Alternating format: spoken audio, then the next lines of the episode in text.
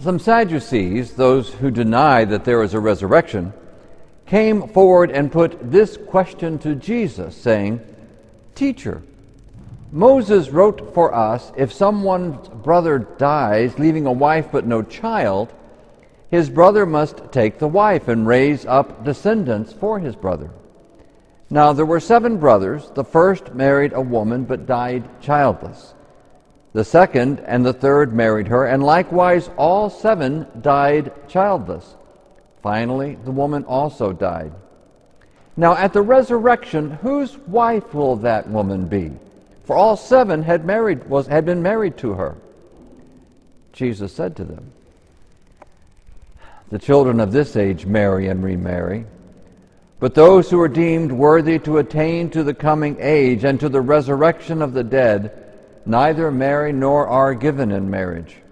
They can no longer die, for they are like angels, and they are the children of God, because they are the ones who will rise. That the dead will rise, even Moses made known in the passion about in the passage about the bush, when he called out, Lord, the God of Abraham, the God of Isaac, and the God of Jacob. And he is not God of the dead, but of the living. For to him all are alive. The gospel of the Lord.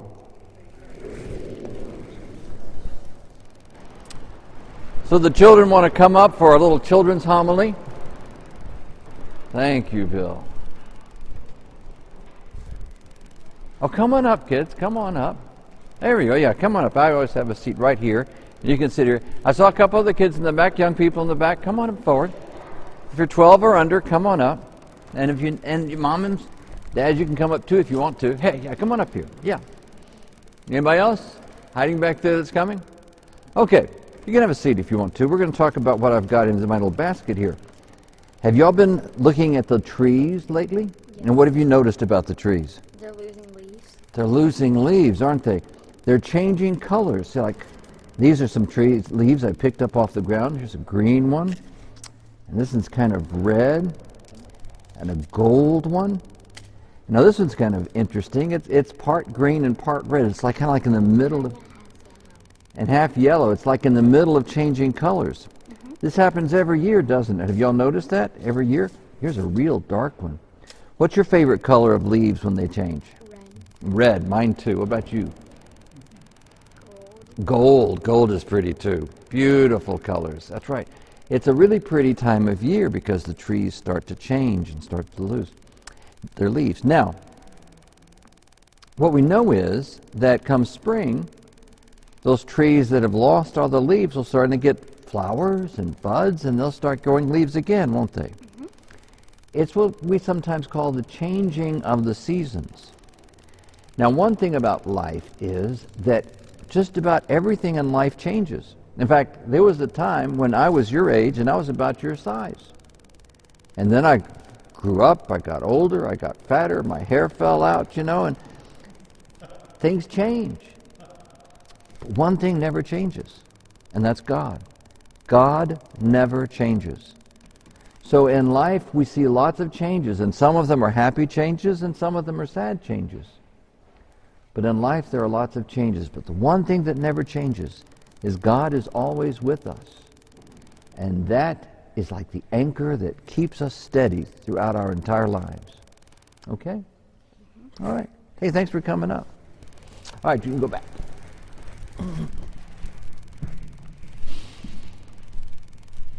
There you go. Thank you, Bill. This is an interesting passage today that we have in the gospel, isn't it? First, let's talk about the characters so we all know who these characters are. There are a couple of characters in this passage the Sadducees. The Sadducees who don't believe there's a resurrection. They're identified that way. Now, who are the Sadducees? It's, it's actually just a poor transliteration of the sons of Zadok. In Hebrew, Zadokim. The Zadokim, the descendants of Zadok. Kind of sounds like uh, characters out of a Marvel movie, doesn't it? Zadok was the high priest for King Solomon. And so, from his time up until the time of Christ, The sons of the descendants of Zadok were priests in the temple and held a great deal of power, a great deal of sway, both politically and legally and religiously in the, in the temple. And so they were very important people. But since they were priests and they were descendants of Aaron and then descendants of Zadok, they got their authority from those first five books of the Bible that we sometimes call the Pentateuch or sometimes call the, the, law, the law of Moses. And those first five books were the only books they recognized and used. And because of that, they didn't believe in the resurrection. Because the doctrine of the resurrection from the dead arises later in Israel's history. King David is one of the first to begin to hint at there being a resurrection of the dead when he writes in the 23rd Psalm, I will dwell in the house of the Lord forever. But that theology developed through the time of the prophets and into and especially in the Maccabean period. We heard the book of Maccabees, right? In the Maccabean period, when the um, when there was a very clear understanding of the doctrine of the resurrection of the dead. So the Sadducees or the Zadokim, they didn't believe in the resurrection. The other group of people in this uh, in this drama, in this passage we have today, were the scribes, and the scribes were legal experts. They weren't priests. They weren't, um, well, because the, the religious law and the, and the civil law were the same, they, they were interconnected, but they weren't people who were particularly pursuing a spiritual life. They were people who were lawyers and judges. And so they saw things differently. And so you see, as the story plays out, the Sadducees are opposed to Jesus' teaching on the resurrection, but then at the end, after Jesus makes his answer, the, the scribes, the legal experts, are thinking like lawyers, okay? And they say, Well, you've got a good point there, Jesus. We, we think you've got something to say. Right? Different players in this, in this gospel. Now, when Jesus is faced with this challenge, he appeals to a very, very famous passage that takes place in the book of Exodus. And in this passage, Moses comes and he's faced with a burning bush. The bush, the bush is burning, but the bush is not consumed. So there's some kind of a glowing light all around this bush.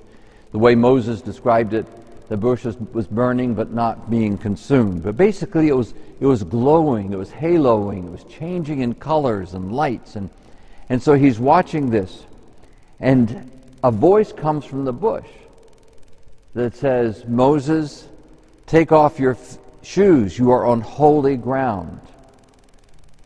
Now, Moses realized he's talking to a God, but he doesn't know which one. Now, he was raised, of course, in the courts of Egypt, and so he knew hundreds, literally hundreds of Egyptian gods. He was also, I'm sure, familiar with the Canaanite gods and the Hyksos gods and the Midianite gods, because he's living in, in Midian. His, his father in law is, is a priest in Midian. And so he looks at this bush and he says, Tell me your name. In other words, which God are you? He wants to know who this God is so he knows how to react appropriately. God gives him a very special name. Now, see, in our culture, we typically think God's name is God, right? Because that's what we call him. We call him God. But, but actually, God is just a German word, or comes from a German word that means the one you pray to. And so there can be lots of gods. So like we talk about Zeus being a pagan god, you know, one of the Greek gods. So a god can be like anyone that people pray to. And, and Moses doesn't know which one he's talking to. So God gives his name, the divine name. And God's name is I am. I am. In Hebrew, that's spelled with four letters, which we transliterate YHVH. And it's so sacred to the Jewish people that they don't pronounce it. So we're not really entirely certain how it was pronounced. But I am, we know that's what it means because ancient scholars translated that into Greek, so we know what it meant. I am. And then God says to Moses, I am the God of Abraham, of Isaac, and of Jacob. Jesus points out that God didn't say, I was the God of Abraham, I was the God of Isaac, I was the God of Jacob. He says, I am the God of Abraham, I am the God of Isaac, I am the God of Jacob. And so Jesus says, Don't you see? God is the God of the living. To him all are alive. Now, there are two key, two key promises that Jesus gives us in this quick little passage. And that first promise is this God is your God. He is your God. I am says, I am your God. I am always with you. I am your God. Now, Bishop Robert Barron, if you ever listen to his, uh, some of his podcasts or uh, read some of his writings, you notice that one of the things he says about this is that when God gives this name to Moses, he is saying that he is not a supreme being per se, but that he is supremely being. When God says, I am, he is saying that I am all being. St. Thomas Aquinas puts it this way He says in this passage, God declares himself the true act of to be the true act of being, the true act of to be. St. Paul puts it this way He says, God is all and is in all. St. Peter puts it this way He says, In Him, that is, in God, we live and move and have our being. We have a tendency to think of God within inside material terms because we live in a material material world. And so we think of God that way that God must be out there somewhere. He's up in heaven somewhere on a throne. And there is a lot of language in the Bible that, that kind of supports that, right? That always talks about God on a throne, but it's, that language is there to try to teach us something about God, but not tell us where God is, because God is everywhere. He is not only everywhere, but He is in all things.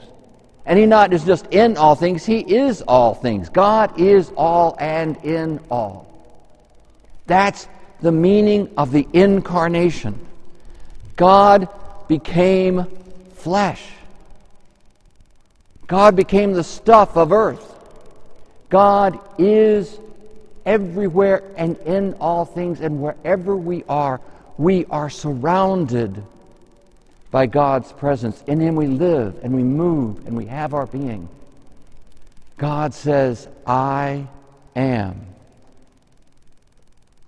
That is really powerful. When we stop limiting God as thinking He is in some sphere that somehow is separated from us, but that He is in our sphere, or probably better put, we are in His sphere. St. Paul says that we possess all the spiritual blessings in Christ. In Christ. We live in Him. That's something to contemplate for a long time. So let me go to the second promise that God, Jesus gives us in this passage. Because God is I am, Jesus promises us to God all are alive. In Him all are alive. Most of us have had the experience of losing loved ones, right? Losing friends, losing parents, losing family members. We've seen the world change, sometimes quickly, in an instant. I've seen hundreds of people die in an instant. But they all are alive in God. In Christ, all are alive. That is the promise of the resurrection that in God all are alive. So, in the simple name that God gives Himself, I am, we know that He is always here. He is always with us. And though there are changes and chances in this life, things happen some happy changes, some sad changes. But God is always with us. And in the end, we live forever in God. That's the journey that we are on. That is our journey. And the journey and the destination are the one and the same. That we journey in Christ and we are destined to live forever in Christ. For he is all and is in all. And in him we live and move and have our being, now and forever, in this world and in the resurrection. We are completed and only completed in Christ.